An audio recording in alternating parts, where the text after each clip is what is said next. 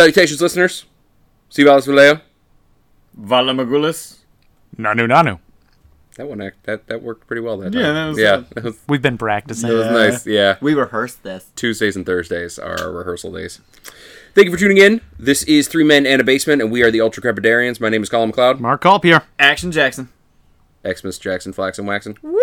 Uh, in this podcast, we review movies and we like to deliver to you, the listener, an average schmuck's opinion about hidden gems in the wide world of cinema.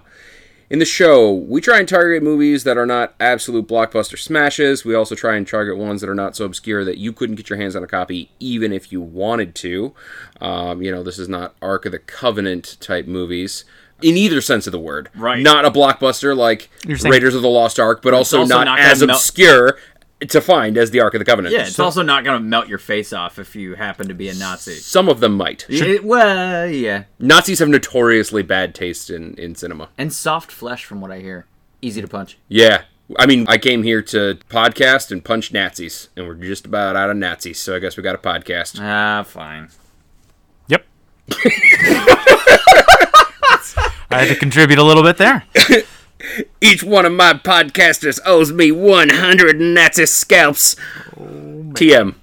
So- don't, don't sue us. We aim for films that, in our experience, too few people have seen. Uh, some that maybe people have only heard of, or ones that maybe you saw when the initial came out, but maybe they deserve another watch, or you're curious if they deserve another watch. We review them, and we like to deliver to you, the listener, our opinion about whether or not they're worth dusting off or tracking down and pop it in your um, uh, uh, Ear your VHS player or Laser Media disc? device. yeah, your phonograph or uh, uh, your eight millimeter uh, reel. Stone tablet. I prefer 35 millimeter personally. Yeah. man, Don't even get me started on 35 millimeter. It's not as good as as 36 millimeter. It's true. That extra millimeter does add quite a bit. of- Changes everything. Yeah. You know, I- I've always had the go big or go home, and I don't even touch anything below 37 millimeter. it's fair. I find fair. that kind of pretentious.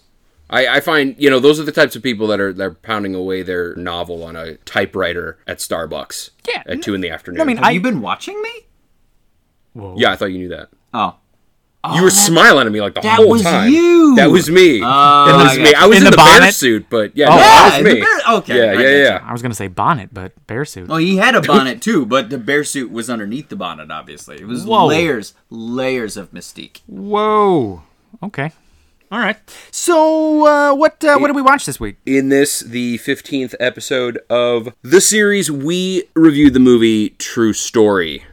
This is a little bit more. This is on the obs- more obscure side. I mean, big names, but I had never heard of this movie before tonight. And Yeah. I was, I was very excited because I always love watching and discovering new things, and I was very shocked. Yeah. Not only is it somewhat recent. I mean, this came out in was that 2015, but the like you're saying, the names are huge. Um, yeah. So, all right. So we got True Story. Came out in 2015. Rated R.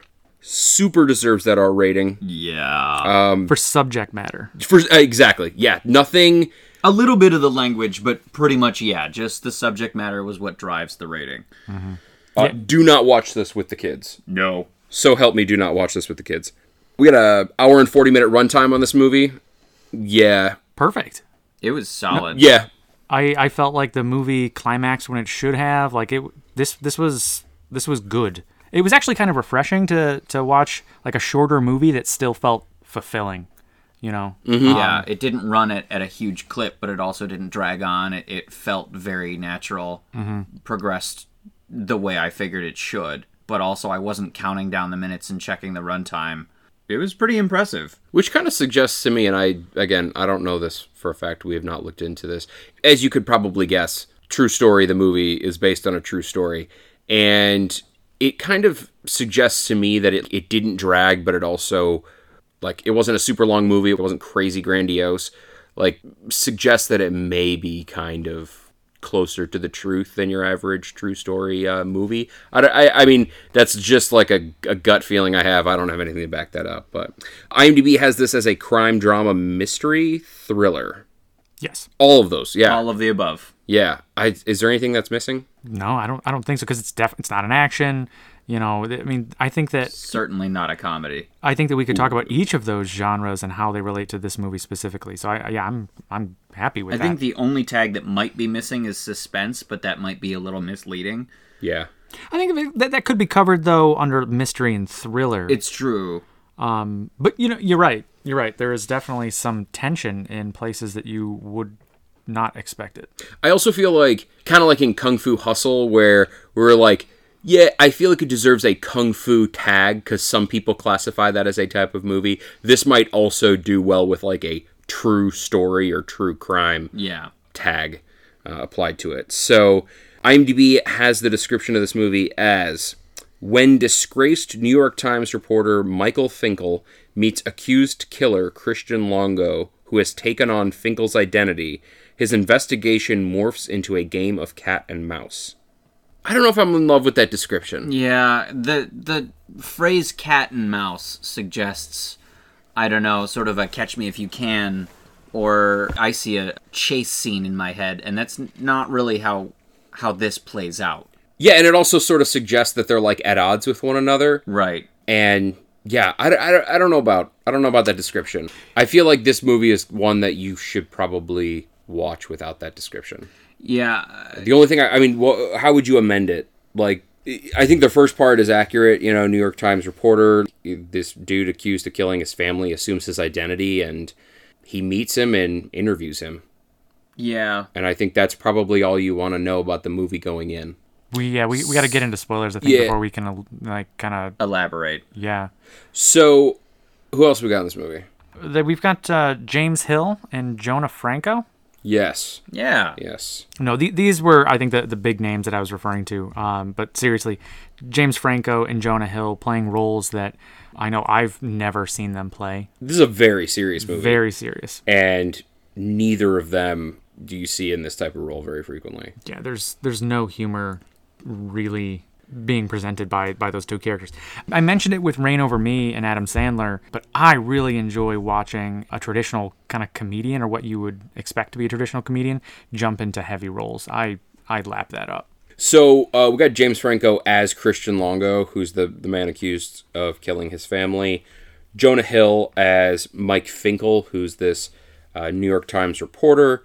Uh, we also have Ethan Suplee in this movie. So if you're familiar with Frankie the Enforcer in Boy Meets World, he was also in My Name Is Earl. He was Seth Ryan in American History X. Yeah, that's that was where I was going next. That was a holy shit that movie. Possibly his biggest known role though uh, from Evolution. Oh, so good. I knew we covered him in some Um, Yeah. in something we we did. I just couldn't couldn't think of it. We also had uh, Felicity Jones, Yeah. uh, who I was very impressed with, and I, I enjoyed watching her arc through this.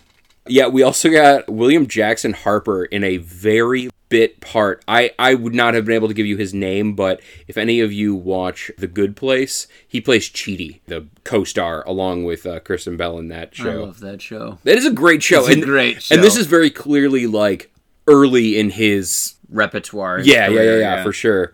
Uh, but he is such a good actor, and I, he cracks me up in that show. So, uh, shout out to him. And hey, if you want to write us and tell us that you love the show too, that's fine. Like you can do that. That works for me. Yeah, burp envelope, whatever. Yeah. Okay, so would we recommend this movie? Is the question. Ooh. like three deep breaths. oh boy. Settle up. I think um, with some some caveats, you know, um, this is not a feel good movie. This is a movie that that you watch once and you absorb. I think it's gonna go over some people's heads. But if again, if if the criteria is do we rec- would we recommend it to ourselves before we watched it? Hundred percent. I I really felt like I got something out of this. I agree. I feel like this movie comes with a Surgeon General's warning. Um, That's a great way to put if it. If you're gonna take it in, you have to be prepared for what comes next. But you're right. If someone on the street or one of my friends had told me, "Hey, you really need to see this movie," and I will tell you it is a movie that is going to make you think, I would sign up immediately. Completely agree. Uh, I would recommend this movie to myself, but I would be very discriminating about who I would recommend it to, just like in the general public. Uh, it is very heavy content matter is pretty substantial Hard to watch. and it doesn't like it just sort of like compounds with the idea and the notion and the the the knowledge rather that it's a true story. So you know, full warning. But if you're the if you're the kind of person who likes true crime stories, if you're the kind of person who likes sort of unusual true events, it might be it might be worth worth a watch. Or if you just want to see James Franco and Jonah Hill in sort of an un, unusual role for them, like I think they both like Nailed it. yeah, they they really like got outside their comfort zone, and I think they did it well. Yeah. With, with the caveat too, with the Jonah Hill James Franco thing, like if you love Jonah Hill James Franco movies traditionally, know that this is unique, and you may not like it if that is the kind of movie that you're that you're after. You know, I think if if you want to watch an actor stretch their legs and and kind of see the full range of their ability, hundred percent all over it. But you know, if, you know, you love Pineapple Express, you've come to the wrong place. And I would agree with you on the Jonah Hill side of things. You know, he's done a lot of comedic roles. He's done a couple of, of good serious roles too, but James Franco has this huge range of going straight from stoner movies to doing films like this. Um, you know, he's had TV shows where he played serious roles and he he's proven that he does it really well. Um, Yeah, but- he was in uh, what 127 hours. Yeah. and, and Freaks and Geeks. and- Yep. And so, you know, he's got the chops and everybody knows it. Jonah Hill is sort of a, an outlier in that, where we've probably seen him in some serious roles, but obviously he's more comfortable on the comedic side. What I thought was interesting too is in this movie you can feel the chemistry between the two of them, but again, not in the way that you would expect. You know, I, I think again, if you say this is Jonah Hill and James Franco, the assumption is that it's a comedy because it's those two, even though they, they do have serious roles from time to time. Their combination is it's, it's really good in this. So uh, that's that's three wrecks all around. I, yep. So are we ready to? bu-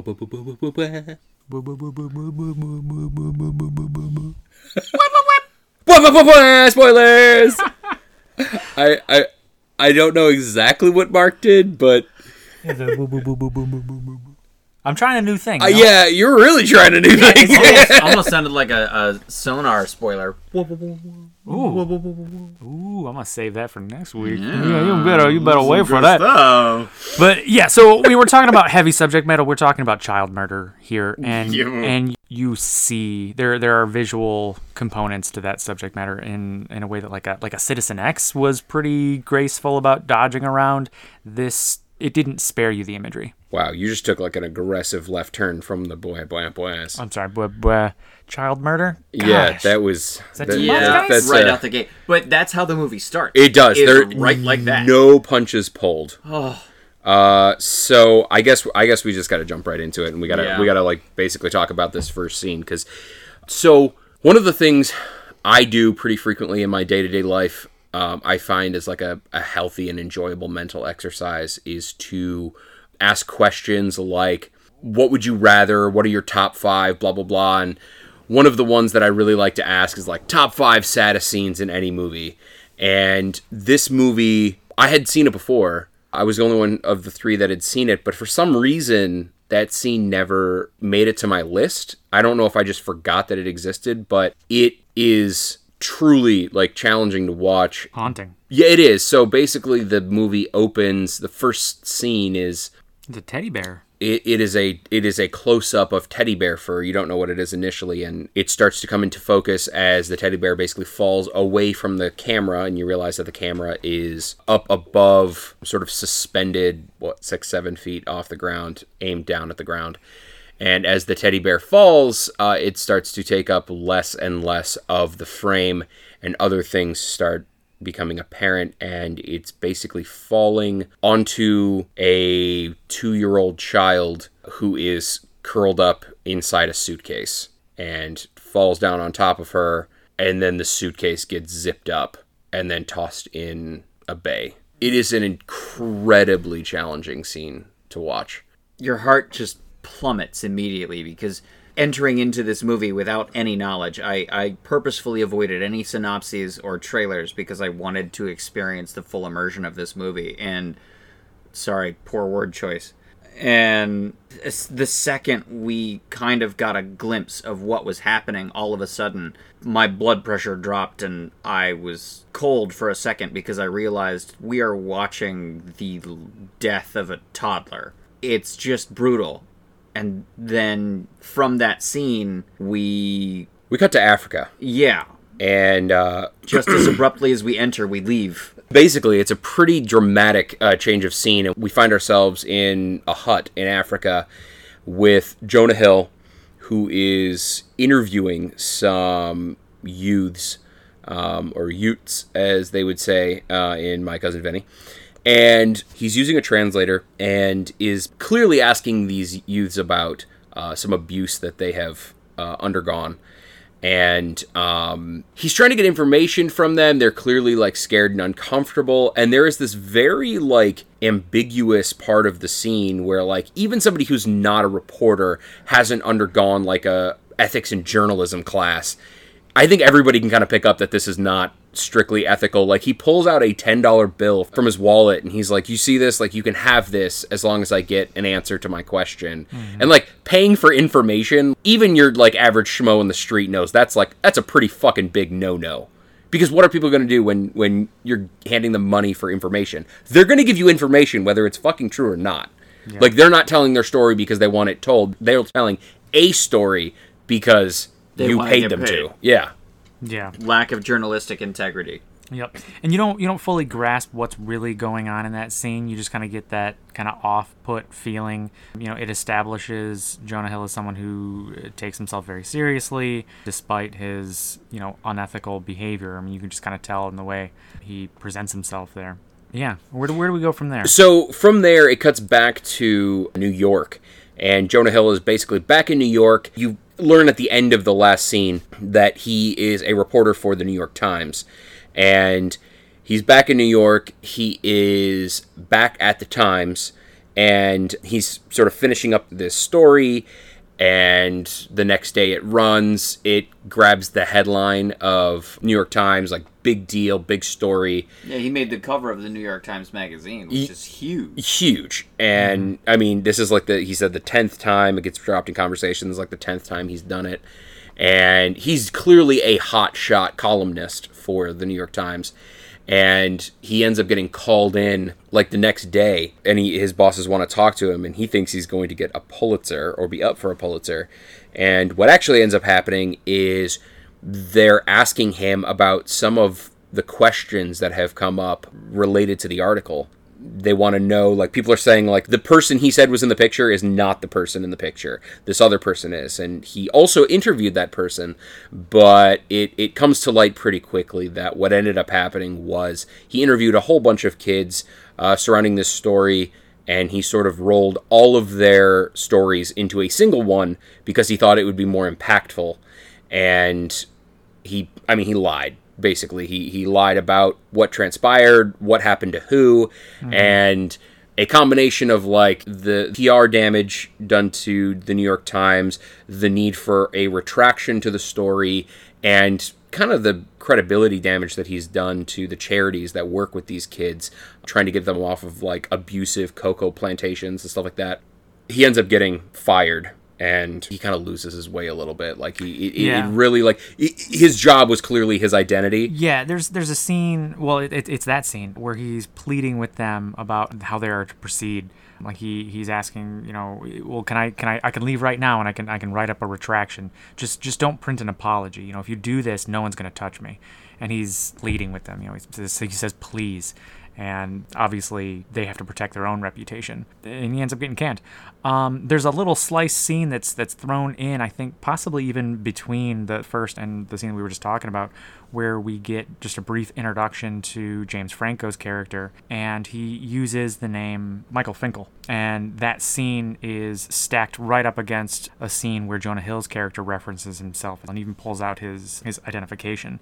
So you know that, that both men are going by Michael Finkel, but one of them clearly is. yeah, basically, it cuts to a church in Mexico, and James Franco is in this church, meets this young German woman, and has uh, carnal relations with her. I did not have sex with that German woman. But he did though. but he definitely did. He definitely did. and, And not that's just not a great. blowjob under the desk. It was Coitus. yeah. Yeah. So, uh, um, James Franco, his character is arrested. we need a little levity, I guess. yeah, a little bit. It's a really heavy subject. It matter. is like pre- it's pretty dark. But um, so James Franco's character is arrested. We don't see that happen, but it's it's alluded to. You see you see the cops show up, and you know there's a brief montage of um, uh, Jonah Hill's character making several phone calls. He's trying to get work, but again, no one's touching him. Every conversation that he has leads back to this uh, African story. So you really get the idea that he is down on his luck, and there's really nothing that that he can do to stay in his field. Nobody trusts him anymore. Yeah. Like his his credibility is gone, so his ability to sell himself as a journalist who does honest work has evaporated, and he ends up getting this call, sort of in the midst of this emotional and and existential turmoil, from a reporter asking him about this guy, and he's like, "What the fuck are you talking about? Like, who is this guy?" And he's like, "And why are you talking to me?" And the guy said, "Well, didn't you know any of this? Like he he said he was you." He was pretending to be you. And Jonah Hill like Googles it, finds out that oh yeah, here's this guy who's accused of murdering his whole family, wife and three kids. And he was basically using my identity while in Mexico on the lam. Which like how fucked up would that be? That's yeah. I I remember getting hit by that because not only did he commit these atrocities, but the very next day he went and took off and took on somebody else's name. Was presumably having a good time in Mexico. Obviously, he was having a good time with some German woman, and very casually and comfortably using somebody else's identity. And hmm. then you find out, as a person, you find out not only did this person kill his entire family, but then took your name and fled the law. When you said I got hit by that, I definitely thought you were going to talk about a time that you were a victim of identity theft. Oh, I mean, just my bank accounts, but there's nothing in those, so It's true. Yeah. It's like somebody stealing an empty cup from you. Yeah. Like, great, you got a cup. yeah, you can Well have done. it. There was no scotch in that. There better not have been scotch in Not that. Not anymore. I drank the scotch. Ah, Yeah, people walking around saying, "Yo, I'm Xmas Jackson Flaxen Waxen." That's that's some necessary levity. Yeah, Uh, we're gonna try to inject that as Yeah. much as Just a, just like a pepper it in. fucking shot of cortisol to the knee. Like we're gonna try to inject as much pain relieving uh, levity as possible I need Yeah. some scotch. So you can tell that for uh, internal wounds. right. Bandages are for external wounds. Scotch is for internal wounds. you can tell that Jonah Hill's character is intrigued, and I think he even mentions that he's like somewhat flattered that that this guy would use his name, and I think that's like the first kind of like foreshadow into Jonah Hill's kind of mental state because you find that there's a striking number of similarities between these two people. Um, They're both a bit narcissistic. yeah, very much, very much, but it manifests in in very different ways. Yeah, I feel like one thing that the filmmakers or the story writers, whatever, may have been doing with that is sort of identifying how, like, certain traits, yeah, like you said, can manifest in really different ways. And the people who have the traits that can lead to murdering your entire family can also lead you to, say, be like a really exceptional journalist or like the CEO of a company, you know, it's mm-hmm. like like you hear like CEOs have disproportionately high levels of like sociopathy and and and Psychopathy. psychopathy and like their minds work very different from your average schmo. And they end up finding themselves in these in these roles pretty frequently. But those types of traits can also lead to like, you know, fucking hunting humans for sport and like I find that fascinating. terrifying i think is may- maybe the word that most people would use but yes fascinating You as know, well I would disagree. I think that most people find it intriguing. You know, I think no that's true that's know, true there are so many like books and movies written about some of the most heinous criminals in our history. You know, uh, the the Jeffrey Dahmers, the the John Wayne Gacy's. You know, people are fascinated by aberrants yeah, people and fucking love aberrants anytime you see somebody doing something that you're just like i cannot even begin to put myself in your shoes You have to you have to read it to understand. That's I think that's part of the craving is you want to understand what made this person do this thing. yeah and it's just like it's it's 99% of the time it's wholly unsatisfying Yep. like not unsatisfying i shouldn't say that but it's like you're trying to find an answer that doesn't exist. Yeah. And it's like an itch, and you cannot scratch it no matter how much like fucked up things you read that people have done. You're just like, this is not satisfying me in in like a, a, a solution sense because it's just I don't know if I agree with that. I mean, I, I well, it, it is your opinion, and so it, there's no room for me to agree or disagree. But I, when I, and hopefully I'm not outing myself here, but when I when I watch these types of movies, I'm intrigued, and there's like a certain like allure to it. You know, um, like you, you, you know, you go about your life, and this fantasy that that you could be, you know, uh, predator is the wrong word, but like these people seem to exist on a different plane, and they, In a liminal space. yeah, they they can manipulate and they can control, and they are always in control, even when they're behind bars. It's very seductive, I think, to some people. Yeah, I mean, I think I think like the attraction maybe varies by person, but I feel like the majority of people are attracted strictly due to the aberrance. It's it's the it's the same thing that attracts people to the circus. You know, it's like to see some some crazy shit that you didn't think, you know, existed in the world or that a human being was capable of. Like you do the same thing when you re- read that shit. You're like, "Oh my god, how could a human being perpetrate this type of carnage?" Um, I think some people are are looking for reflections of themselves in it too. Like not necessarily in the heinous atrocities that they've committed, but in a wow, I, I can relate with with this and I can relate with that and that I find attractive. And then their mind starts wondering, well, if I'm having these weird connections and these weird kind of self reflections, does that mean that I too am capable of these atrocities? And I, Well, I think that's part of the part of what you're looking for is like you're mm-hmm. looking for what is the thing that separates me from this person. Mm-hmm. Why why does Jeffrey Dahmer and and Albert Fish and Ed Gein and all those fucked up dudes Ted Bundy. Why did they do that and I don't do that? And it's a little like you know seeing blood. Like people have a tendency to have a visceral reaction to blood and like one of the strong arguments for why that is is it it's this like aggressive reflection of your own mortality. You are a bag of goo. And and if the bag gets broken, you're in danger. And that's that's like something we don't like to think about. Our our brain really likes to avoid that topic. And when Thank you, when- for bringing it up, by the way. And- now it's all I can think about. I know, right? And when you, you know, you're you're a goo envelope, and when you see stuff like that, when you see carnage, you're forced to reconcile those things. And it's sort of similar with like people committing heinous crimes. Is like you want to know what's what makes them not you, and you not them. But oftentimes the line is not really like stark or distinct and and you can't point to something and say, "Well, uh, that person has a mole on their cheek." And obviously everybody who's got a mole on their cheek is the one who's committed heinous crimes. Boom, case closed. I don't have a mole. I'm not at risk of this. But it's not that clear cut. It's this really weird, blurry area, and it scares people and it forces them into this situation where they have to reflect and think, like, not only am I not that different from the person who did this terrible stuff, but there are a lot of people around me all the time who are also not that different from the people who have committed this stuff. And like it only takes one. And it's it's a very uncomfortable feeling that you find yourself in when you try to process this type of shit. But i think like a lot of the allure a lot of the drive is to be like what is it? What is the thing that makes them them and me me? And how can i how can i just look at the line to know that i'm not on the other side of it By the way, I'm going to rewind a little bit and say Goo Envelope is a great new band name, and I call it. all right then i will be bag of goo All right. I like it.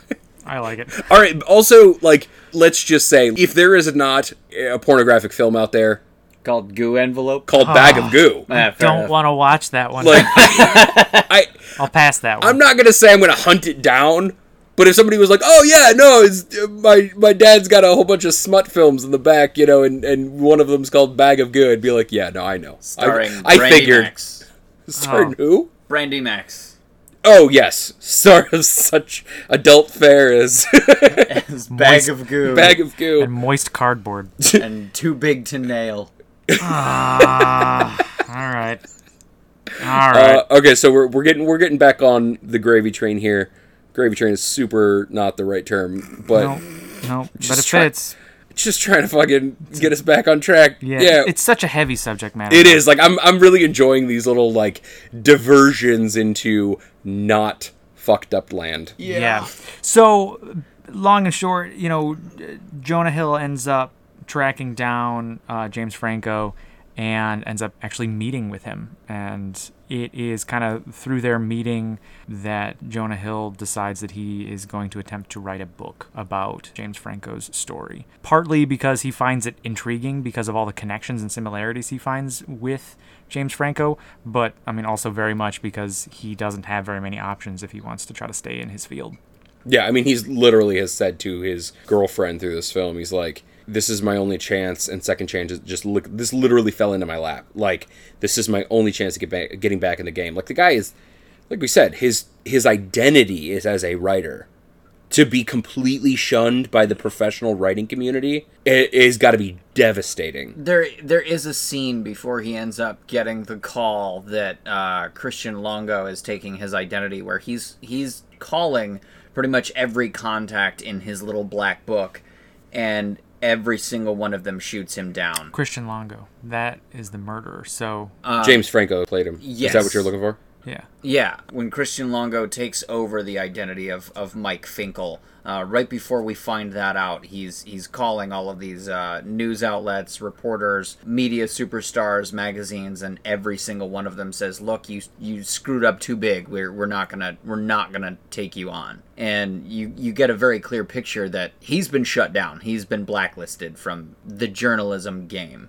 I mean, he even jumped right into like black and white and started singing, you know, "Take me on, Yeah. take on me," and they're all like, "No," and it was like It was beautiful. honestly, their lyrical response did not did not fit into No, the was- song he was singing. It was it was really awful. It clashed, Yeah. but they did it, and and he was. uh Mark is judging the shit out of Oh it. my god. I mean, I understand we're doing everything that we can to try to avert from this topic. But we gotta talk about it. Yeah, I think the I think the meat and potatoes of this film is pretty straightforward and can kind of be I don't know, breezed over, but like there's a pretty substantial middle part of this film where Jonah Hill and James Franco's characters are basically getting to know each other. There's definitely a friendship blossoming, mm-hmm. and he's collecting information from his book. James Franco has agreed to give him pieces of the story as long as Jonah Hill agrees that he won't publish until after the trial and that he gives me like writing tips. there was one other thing that he had to agree to. I thought it was it was the two. I thought it was it was the It was like a tit tit for tat. It wasn't a tit for tat. Jonah Hill was going to supply writing tips. James Franco was going to supply the truth. Jonah Hill. Oh, you're right. I'm Yeah, sorry. I yes, think- that's the tit tit. Is the writing tips and the don't Yeah, publish till after yeah, the yeah. trial. Right. My bad. Okay, so the tit tit. the tit tit for tat. I I would prefer two tits to every tat. I have a tat. I don't have two tits. You have one? Yeah. Whoa. It's right in the middle. Wow. Yeah. Should have listened to that one boob chick. That's Yeah. that's a Morton. Kung Pao is also on our list, by Morton's the way. tit. I can't wait for that. Tit. yeah. This is never gonna end. This Morton's No, I hope not. toe. I No. hope not. Um, My grandma lived in a town called Morton. Yeah. I think everybody had Morton toes out there. all the all the Garlingtons going Yep. back generations. all, the, all the tradition. all the good ones anyway. Yeah. Um, so again, it- we're, if we're kind of summarizing a few scenes here, really Jonah Hill is almost taking a shine to him. You know, he's he's comparing the notes that James Franco has written for him to like notes that that he has taken himself. You know, and he's like just shocked. I mean, he, even the the doodles on the sides of the of the pages are, are similar. So he's drawing connections. Like he needs that for some reason, and it kind of. I think obscures some of his skill sets Some of his judgment. yeah, very much so. Um, and so, like at the midway point of this movie, you can tell that Jonah Hill and I, I know for me personally, as I was watching and I started questioning did was was James Franco guilty of what they said? And that morphed into you know was he guilty of some of it? You know what is what is the the bigger story? And like you really start believing that you're seeing the humanity in James Franco. Which is a brilliant piece of filmmaking because that's exactly what Jonah Hill's character was going through is like he started to question he started to be unsure about these things and James Franco's character Christian Longo had entered in a not guilty plea on all counts. And it wasn't until after a pretty substantial spell where they were exchanging information and uh, Jonah Hill's character was starting to write this book that the preliminary hearing uh, happened and James Franco's character, Christian Longo, he entered in a plea of not guilty for his two older kids and a plea of guilty for his wife and youngest kid who you are you later learn was the one in the suitcase. And as you can imagine, that is incredibly confusing and incredibly damaging to Jonah Hill's character because not only is he basing everything on this book, now his entire book is predicated on a lie. Yeah, and he had to basically learn about this in the preliminary hearing after he was already told that he was getting a like a two hundred and fifty thousand dollar advance on the on the book. Right. So not only yeah, I mean his, his the book that he's writing, but you know, he is further damaging his career potentially by not being as thorough as, you know, he's expected to be. Yeah. Um, so uh, that, that, preliminary trial, though, I just want to jump mm-hmm. in there for a minute. Like some of the verbiage that James Franco was using during his deposition were phrases that he had pulled from his conversation with Jonah Hill's character several scenes prior. Wait, not in the preliminary trial. In the preliminary trial, he was just he didn't actually take the stand. He was just entering in the the pleas, the guilty and not guilty pleas. Oh yeah, that's right. And so he was just like, you know, not guilty, and the judge is like, you realize this is kind of fucked up, and like the odds that you just did all of them or none of them is way better than the the odds that you did some of them. Mm-hmm. So like this is going to confuse the shit out of the jury and oh, like oh, yeah. the the odds that you're entering in these pleas to intentionally try and and confuse the jury are pretty high and that's not great. And he under yeah the camera like zooms in on his face and like James Franco does a fantastic job with this with this piece of work. You know he like you can just like see in his eyes that he is completely comprehending what he is doing. You know very very you know calculated you know just, I understand and that, for me, was one of the first signs that maybe Franco believes himself to be the smartest one in the room. I felt like there, I was still, I, there was still a little doubt for me that was, at that point. There like was some the, doubt, but that's that was the first nugget for me. Yeah. See, I had an inkling that we weren't getting the full story right from the moment that he made Mike Finkel agree not to publish anything until after the trial. Because at that point, we know A, that Mike is writing the book as he goes.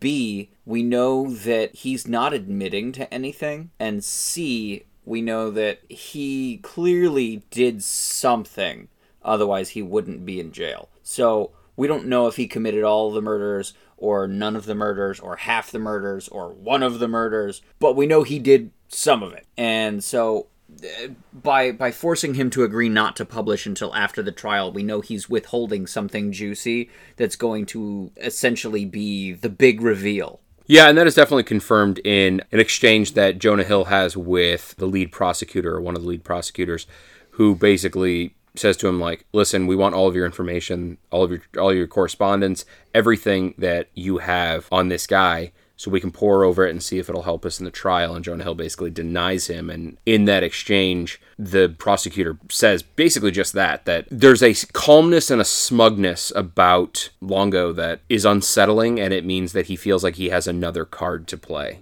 Mm-hmm. And you kind of get to see that card as the trial unfolds. Basically, the trial opens up with the prosecution's case, which is truly horrible to watch because they do use photos photos of the children and of the the wife in the suitcases and shit. It's it's definitely if you're watching this movie and you're sensitive to that kind of shit, like when the prosecution is presenting their case, like maybe fast forward that that scene. It's like it's challenging to watch. And then after that, it gets to the defense's portion and the next day and Longo takes the stand and basically sings this story about how he told his wife that basically they were in deep financial trouble. They were massively in debt on credit cards, check fraud, all this stuff.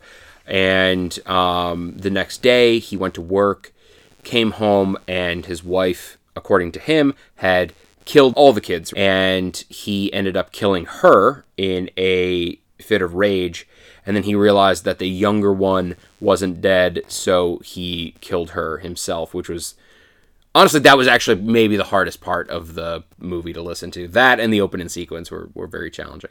And then he put his wife and youngest daughter in a suitcase and tossed them in the bay. And that was his story, and that was basically the that was what he was sitting on.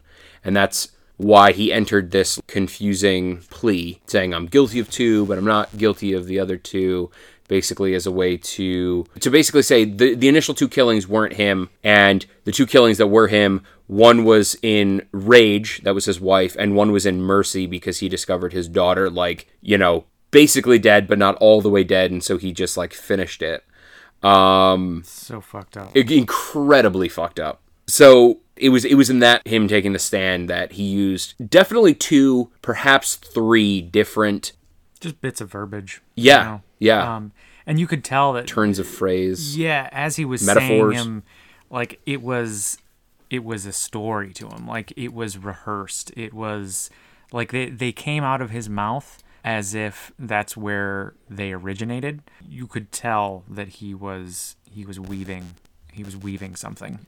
And as you can imagine, Jonah Hill just like flipped his shit. Like he got to the bathroom and he just like I thought he was gonna puke, but he just ended up like punching the stall because like basically what happened was this this person who was not eloquent, this person who did not have a mastery of words, manipulated Jonah Hill, a professional writer, Investigator. investigator to basically help him cultivate powerful turns of phrases that he could weave into his narrative to convince a jury that he was not guilty of shit that he was definitely guilty of. So basically, I mean, a, a person sticks their hand up your ass and works you like a puppet and tries to get you to help them get off with murder. Like it's terrible. And if somebody if somebody had manipulated me in that way, like I I cannot tell you how fucking violated I would feel. Like I would feel Dirty. d- filthy. I mean, just It's such a powerful performance, I think, because you really you really feel that that reaction from him. He he then kind of proceeds to contact that uh, investigator again to uh, the the prosecution prosecutor. prosecutioner. yeah, the prosecutioner. Sorry. He Yeah. does wear a black hood, which I thought was interesting. Yeah, it's, it's a little weird with the eye holes and the Yeah. yeah. The, it's burlap, which is weird. And I mean, instead of a shotgun mounted on the back of his vehicle, it was a battle axe, which was kind of interesting. Some of that isn't true.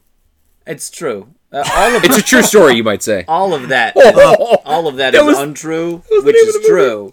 Uh, it's a true story. It's a true story. Yeah, so he he basically he goes to to this guy and he like says, "Here's all of my notes. I done fucked up. Yeah, maybe you can pour over. Maybe maybe there's there there's time." And the the guy just just looks at him and just like you Too know, little, too late. Man. Yeah, you you missed the gravy train, man. What happens now is, is going to happen, and, and, and hopefully the, uh, the the jury can see through him in a way that you couldn't. Yeah, this matter is beyond all the other matters in the same way that a Morton's toe is beyond all of the other toes. Yes.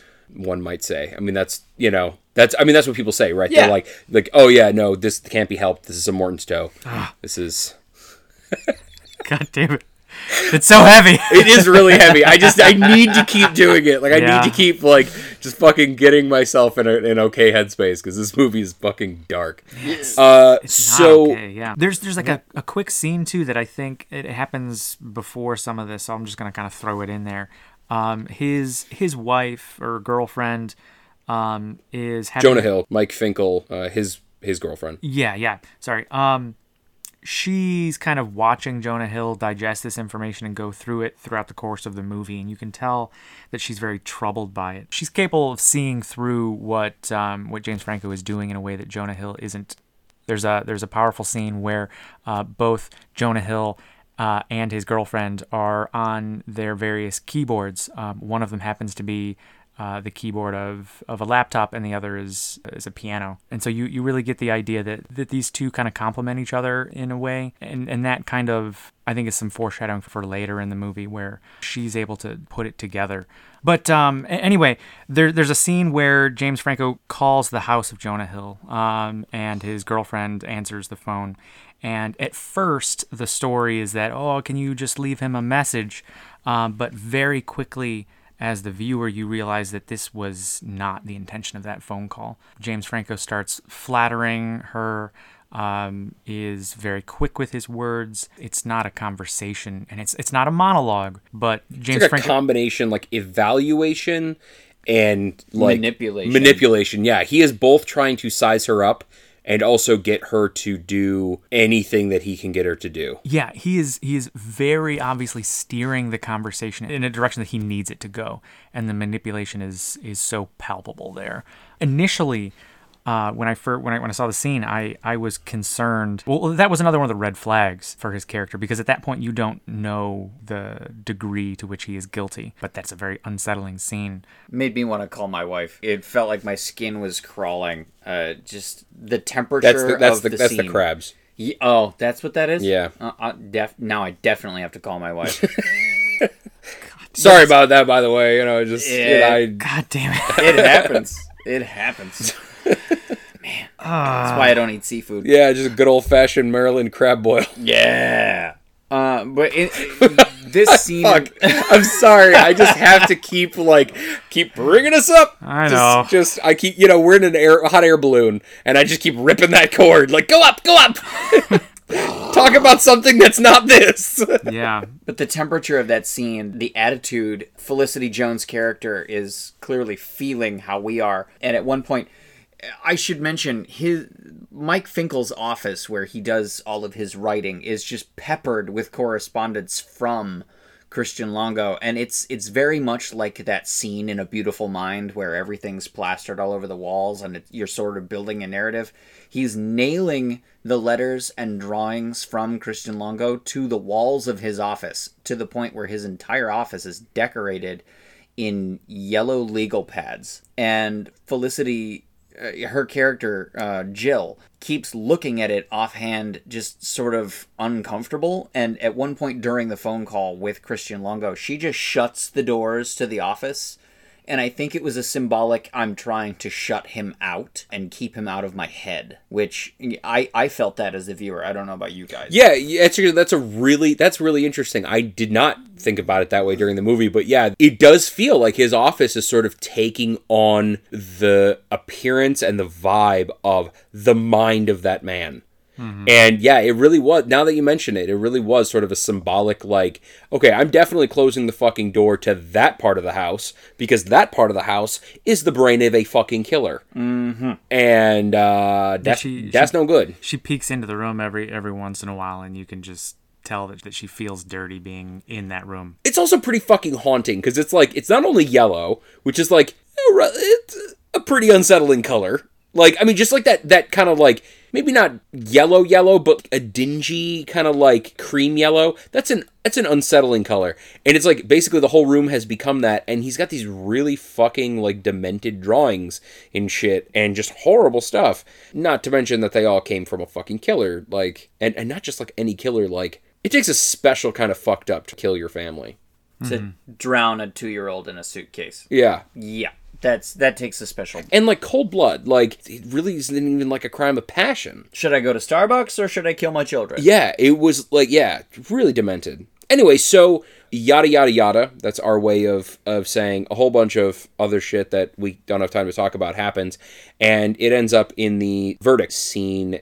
He gets uh, a guilty verdict on all counts and gets recommended for the death penalty. And then it cuts to a scene where Jonah Hill decides he needs to like get some resolution from all of this like mind fuckery. Close this chapter on the book. Yeah, and he goes and and visits this guy in prison and Franco, he's basically acting like they're old buddies again. Like what he did was not completely like batshit, and like using Jonah Hill's words in order to get off for a fucking like capital murder charge. he's talking about it and he's basically saying like oh i got a new appeals lawyer he's to help me you know appeal blah blah blah. I think we're going to go with uh like this defense. And basically i'm going to change my fucking story and lie. I'm ready to tell the truth. And jonah hill kind of in like a i think kind of a neat gesture sort of manipulates him back and is like no we can't do that because you know such and such. Basically the story that Franco is is spinning is oh the truth is I came home and she was smothering the toddler and I just went crazy and I don't remember any of it and I must have killed all of them including the other kids. And then I I woke up at the airport and I have no idea what happened. And Jonah Hill's character is basically like no that wouldn't work because why would she wait the whole day to kill the to kill the toddler? Why would she wait right until you're coming home? Like doesn't add up blah blah blah. Maybe you could go with this story and he sort of like made up a story. Could that work? And, Franco falls for it for a second he, second. he does. He's like yeah i don't know maybe that could work and then jonah hill just like fucking punches the glass and he's like no it won't work because it's a fucking lie because you're not telling the truth and it was solid like it was it was nice to see the manipulator get manipulated eh, but the scene is immediately twisted. around. So so Jonah Hill like you know he nuts up and he like confronts him, but then Franco kind of sits back and like just kind of reminds him, you know, how how are the sales on the book? You need me. You know? he knows why he's there Yeah, he's there because he needs to finish the book yeah. You know, I, I'll I'll open my mouth one day. I'll open my mouth and and, and you'll be there. Mm-hmm. You know, so you can tell that it's kind of in vain. He has Jonah Hill by the balls. Yeah, he's reminding him of the power dynamic, which is a, a hallmark of master manipulators. Like mm-hmm. it's demented. Uh yeah, so after that, I think at that point, then it goes to the book signing.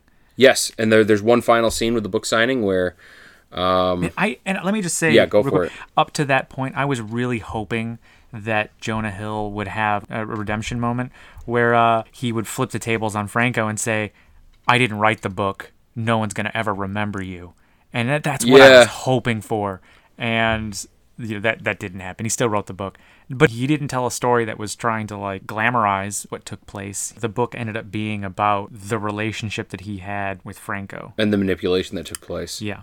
And basically how he was used from the little excerpt that he read. And if this movie is actually like based on that book exclusively it's definitely very unbecoming from the perspective of uh, Jonah Hill's character. And it's very it's like a very humbling type thing because he basically says not only did I actually intentionally like lie about that shit in that story that I got fired for which is not very becoming but also like I immediately got taken in by another story where I was taken advantage of, and my source was actually working me as opposed to the other way around, um, which was pretty interesting. And he mentions at the beginning of the book signing, uh, in the excerpt that he was reading, that he hated Longo. He hated him. He said it three or four times because clearly he was grasping at straws to try to save his career. And that plays into the narcissism a little bit because he was doing anything and everything he could to save his name, which is kind of funny because his name meant nothing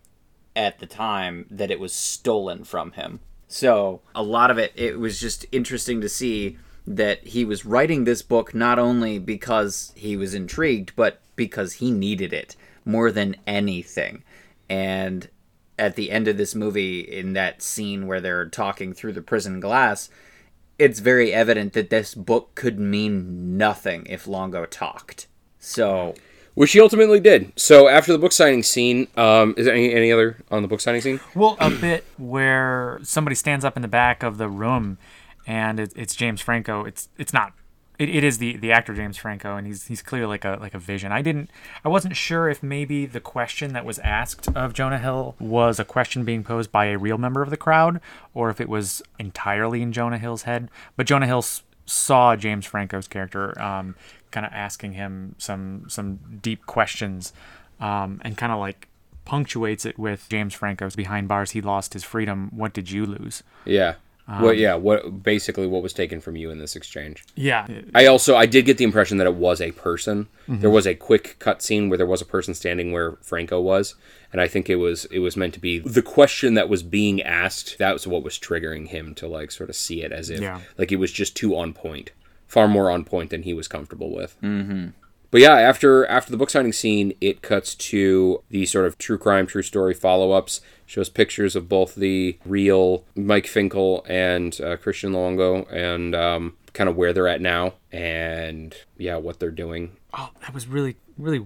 I don't know, sad. I, I don't know. It, I had feelings. I think one of the last one of the last bits of information it throws at you is, you know, they they still see each other on the first Sunday of every month. Seems like a, a little weird. Yeah, it- Yeah, it's very A lot, a lot weird. A lot weird. It's a lot Very weird. odd. Yeah, for me, I, I was saddened by it because I wanted Jonah Hill to to regain his power, but he clearly didn't. You know, he pretended to, sort of. But I also feel like I don't know. I'm curious because if it's if the motivation is something different, because like it, they said part also in the end thing that like less than a year after the events of this movie and book, Longo admitted to all of the murders, said he killed them all. Mm-hmm. So he really shouldn't have any power over over Finkel. So there there must be something else motivating them to stay in touch. Well, I think just because the song is done doesn't mean that Franco was done playing his instrument.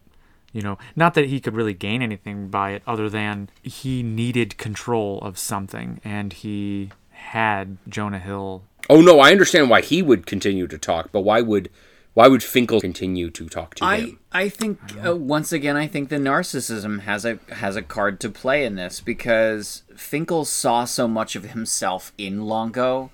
We talked about it earlier. What does it take? What what sets me apart from the serial killer that I just passed on the street? What makes me different from them? And I think Finkel saw something in Longo that he just couldn't let go of. Saw a lot of himself. You know, they they had quite a few parallels, and beyond that, they did develop a genuine kinship throughout the interview process, or at least it was genuine on Finkel's side. Yeah. So at that point. After the the truth came out, there was nothing to lose. So, if anything, he just had an interesting person to talk to that he could relate to in a sort of twisted, dark way. He needed to feel needed too. Yeah. I don't know. It it's Finkel and Einhorn, Einhorn and Finkel, Finkel and Einhorn, Einhorn and Finkel. Sorry, I fucking had to. I every just keep saying Finkel. Oh. Laces out, you know. Yeah. So that's that's the narrative. um, It is, yeah. In, in a nutshell, I want to use this to segue into into one of my quotes. I don't know if you guys want to jump into yours, but definitely more I want to talk about. Okay. With it, but I Oh, I, I want to yeah, I want to use this as a springboard. I hear you. I into hear one you. of them. Definitely. Um, one of the scenes in this movie, Jonah Hill's girlfriend ends up visiting James Franco in prison, and up to this point, you don't know with certainty that that she is seeing through the bullshit because this happens, you know, a handful of scenes after that phone call that was made, and so during that scene, I'm sitting here as a viewer just hoping that she is not going to be played as well. And like, I don't know about you guys, but again, I, I felt like he was in the seat of power in that situation until she very cleverly kind of weaves in a story about a, a musician, I, I forget the, the name of the, the composer specifically, who ended up brutally murdering his own family. And so she, she said, I, I want to play something for you. She pulls out her phone and, and she, she presses play, and it's this kind of haunting, beautiful melody that, that's playing in the background. And she then says, This music is almost beautiful enough to make me forget that it was written by a man who broke his baby's skull on a piece of furniture, but not quite. And in that moment for me, it was just it was so powerful because it I got I got shivers. It was like everything that I was concerned about was was was for naught. Like she she saw right through everything, and I I I loved that scene. Yeah, I mean, she's basically saying you are an incredibly skilled manipulator. You've got an incredible skill set, but it's not good enough to work on me. And that's fucking that's baller, dude. That's that's Yeah. what a great way to tell somebody like I'm not falling for your bullshit. I'm not saying you're not a master bullshitter, but but you haven't reeled in this fish. Yeah. It was it was amazing. Um, I, I really that was one of my favorite scenes in the movie. Yeah, I almost actually uh, also said one of my quotes when we were going over some of the narrative, because like, or, or not when we were going to the narrative, but like when we were talking about what sets us apart, what makes us not serial killers. The judge in this had an amazing quote when he was sort of like, I don't know what what you call it when a judge gives their final sort of like little clip or phrase after Like a verdict. closing statement. Yeah, after verdicts are passed down, the judge usually says some shit, and it's usually pretty personal and, and directed towards the defendant. They, they give their opinions when Kinda, yeah, when it's yeah, yeah. finally appropriate to do so. and uh, he says to him in in this very you know in a much longer quote uh, embedded in that he says quite frankly you're a mystery to me and god willing you will remain so and that is just like fucking that's exactly what we were talking about like i i, I was debating on whether or not we should bring that quote up in the middle when we were talking about that but like that's just it is like as a person who doesn't murder their family it's pretty fucking hard to understand the people who do mm-hmm. and It's best if you don't. yeah, honestly, Yeah. like if it's if it's between like understanding as far as humans are concerned, almost exclusively means empathy. And, Yeah. and and empathy is essential to every aspect of human interaction. But like there there are some people that like you got to be a special kind of person to want to empathize with them.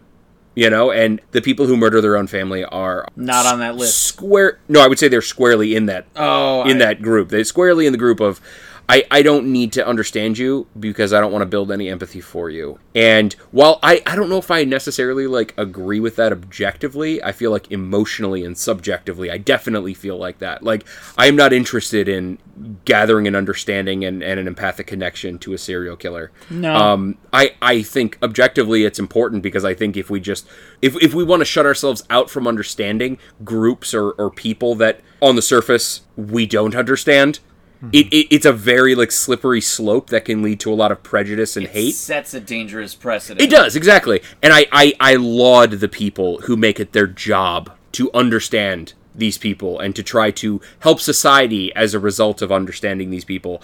I am glad that i am not one of them. I, I second that. I second that motion. do we want to cover anything else on our overview before jumping in? I just have like it's such a powerful and disturbing opening scene the acting was awesome uh, the directing was kind of you know it's fine the right the writing i think it i think they drew a lot from the book Yeah, there were a few cinematic moments that, that I appreciate. I think the, the opening scene, Yeah. not in its brutality, but in the uh, the close up of the teddy bear as it's falling down. I thought that was a, a fine piece of, of work there. I, I appreciated the way that that was done. Mm-hmm. oh the way they shot it was incredible Yeah. I mean, you really honestly didn't know what you were looking at until the teddy bear fell away from the camera a little bit. It was it was Even still, it was sort of a mystery. I didn't pick up that it was a suitcase originally until I saw the zipper Right. starting to close, and I was like, "Oh my god!" yeah. Anything we didn't like in this movie?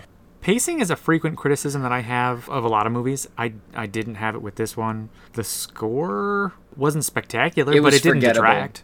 I felt like the connection between Jonah Hill and his girlfriend could have been developed a little bit more. I felt like they definitely tried to show like okay, their relationship was not strained, but they were definitely doing a long distance thing because he worked in New York at the New York Times and he was constantly jet setting around the globe to do all of this stuff and they clearly missed each other. That was described in a single phone call. And then when he lost his job, I think she was excited that he was sort of moving in with her, but he was broken and distraught. And as he developed into this story, the distance between them grew. And that's really cool. And like, I, I got all that. But I, I didn't feel like they were growing apart from each other because at no point did I really see them together other than that one phone call. That was the baseline that they were trying to set. And I felt like they needed a stronger baseline so we could know. see the, the different directions that they went in. I think it was intentional. I think that we're trying. I think that the, the people who are making this movie were, were trying to draw parallels between James Franco and Jonah Hill throughout the movie, and how narcissism can manifest in different people. And their relationship, Jonah Hill and his girlfriend, uh, was so estranged. I would assume that was that was intentional. It was supposed to show that he was also absorbed in his work, and he didn't have room for passion. I you didn't know if they were boyfriend girlfriend, you know, in, until a few scenes. You know, I was like, is this his sister? And it wasn't until she kisses him.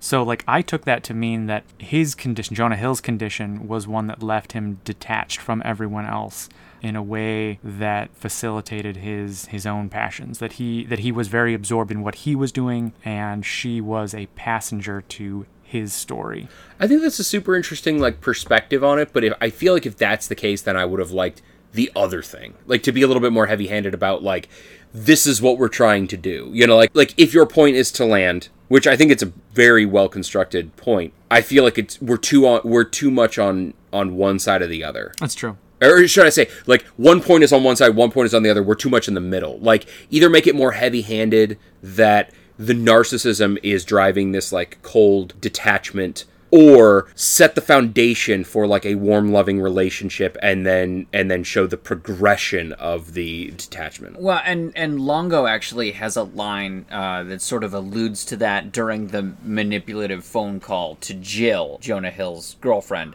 He had mentioned that you know he had made friends with Finkel and that he feels like Mike could do that with with everybody. And she says, "No, I think you're I think you're special."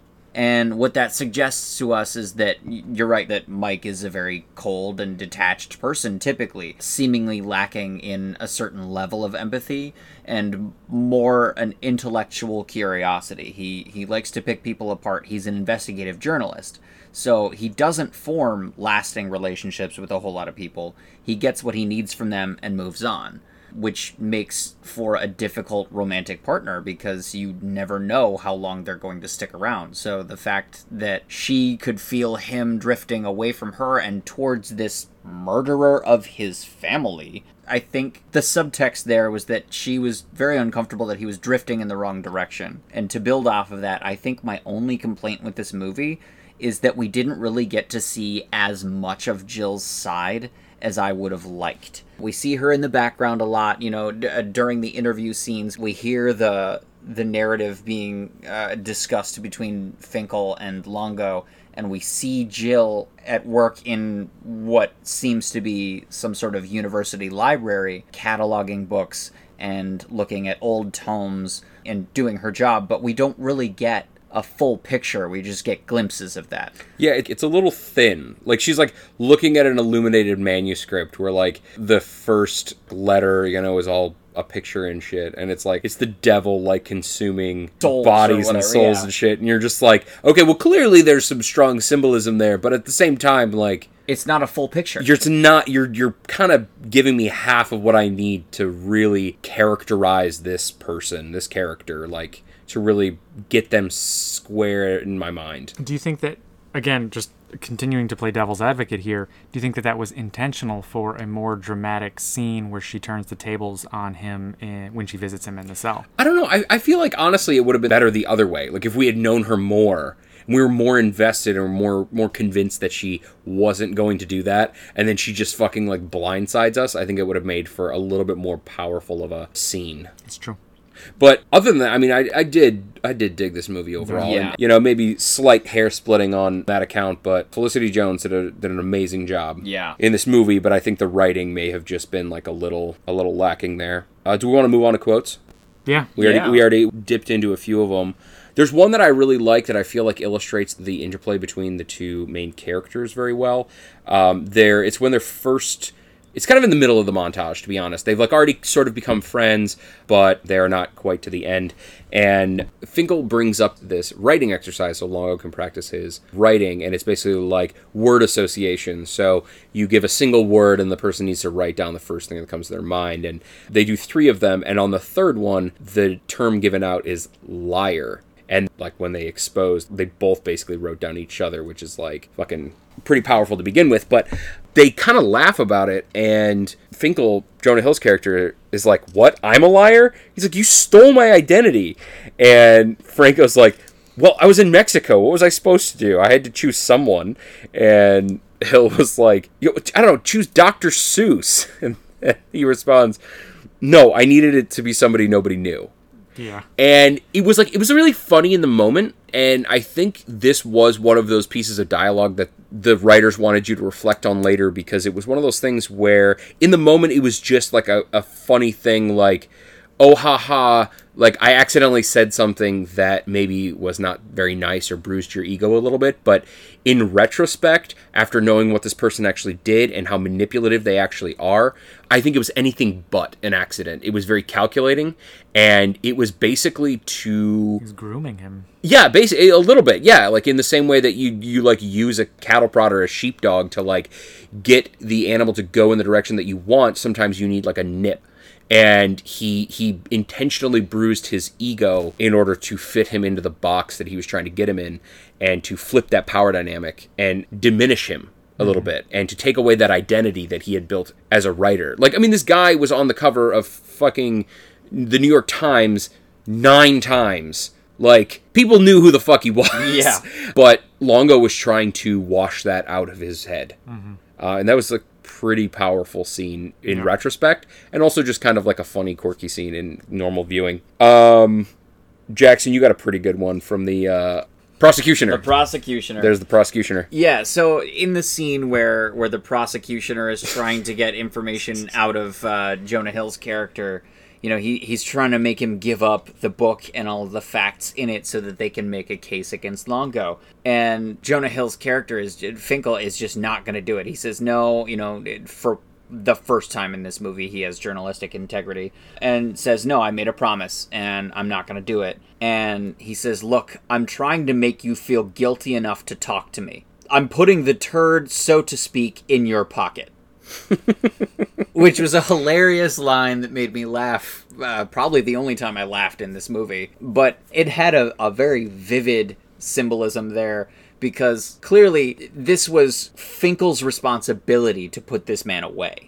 He had all of the information and all the cards, but we find out later all those cards were Jokers and Wilds because he didn't have the facts. He had suggestions of the facts. So he's, you know, he says, I'm putting the turd, so to speak, in your pocket, meaning I'm giving you this burden so that I don't have to shoulder it because you're the one with the information. You're the one that can put this guy away. Passing the buck. Passing I'm gonna, the buck. I'm gonna be fucking putting turds in so many people's pockets. right? So uh, one of my other quotes comes immediately after that, almost basically after Jonah Hill says, "No, I'm not going to help you," and the the cop like walking away says, "Why don't you give me a call if you're having trouble sleeping?" Like Yeah. you're not going to be able to live with the decision that you've just made. So when it's eating you alive, you give me a fucking call. Like what a badass way to walk away. Mic drop, if I've ever heard one. my last quote um, i was actually debating on whether or not i wanted to work this into the uh, into the discussion earlier. My last quote is actually a quote by jackson. And so we try to like we try to keep it kind of quiet while we're watching the movies so we, we don't miss anything. But sometimes you you know you just can't help it because the movie gets to you and speaks to you. And i just like hear very quietly from like during the scene where Longo is on the call with Jill and it's getting really creepy and it's dark and she's like closing the door and all this shit. I like hear Jackson from the corner breathe. God, I'm so creeped out right now. Yeah. and that just like fucking nailed it. Like it was a very creepy scene. It was like giving you the heebie-jeebies. I think earlier you described it as like I just wanted to call my wife. Yeah. I'm just like she's she's alone in the apartment right now and I'm here and yeah, I'm going to give her a quick text just to make sure she's awake.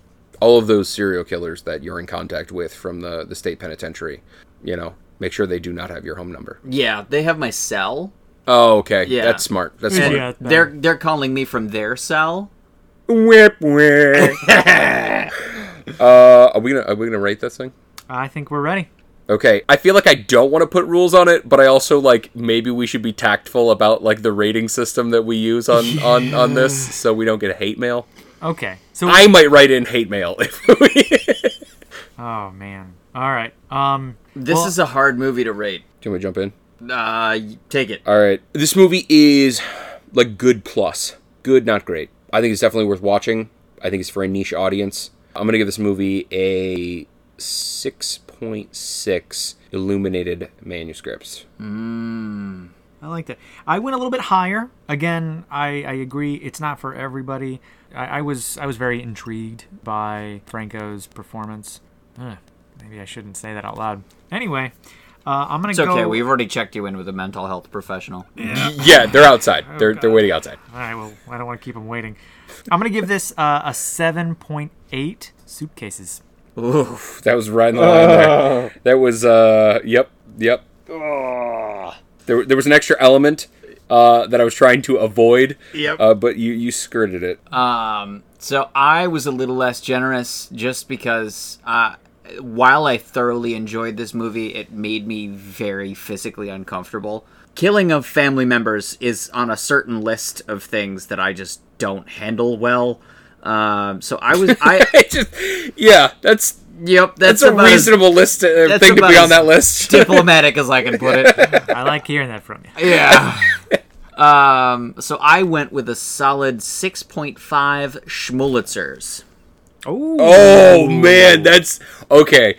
That is both the most creative and tactful uh, rating that I think we've ever had on the show. It's kind of a deep You, cut you, too. you're gonna have to. You're gonna have to Okay, explain so it. So um after Finkel writes his story on the the child in Africa, the the ones being beaten, he writes this award-winning piece. He makes the cover of the New York Times magazine. He's on the phone with Jill and he's telling you know, hey, I just got back and this is a great story. I think I did really well. Uh, did you read it? And she's like, Did I read it? Of course, I'm gonna frame it.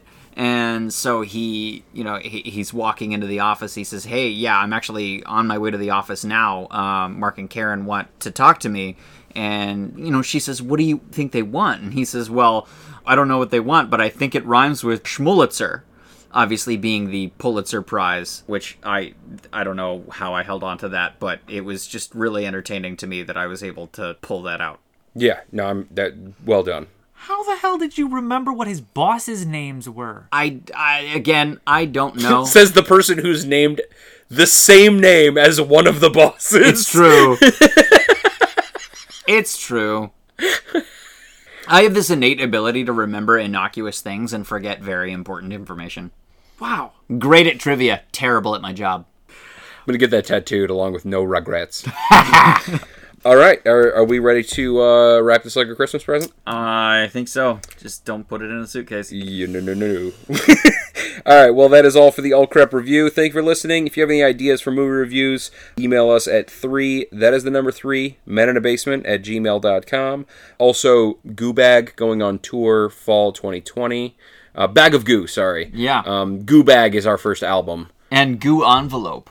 Goo Envelope, which is our, our opening act. Yes. They are a smaller version of us. Uh, it's pretty delightful. Similar to Goo Man Group, Yeah, they're big in in the CD underground of Vegas. it's a wet percussion band. It's very entertaining and visceral. It's it's actually it's a uh, the Blue Man Group is a wet percussion band.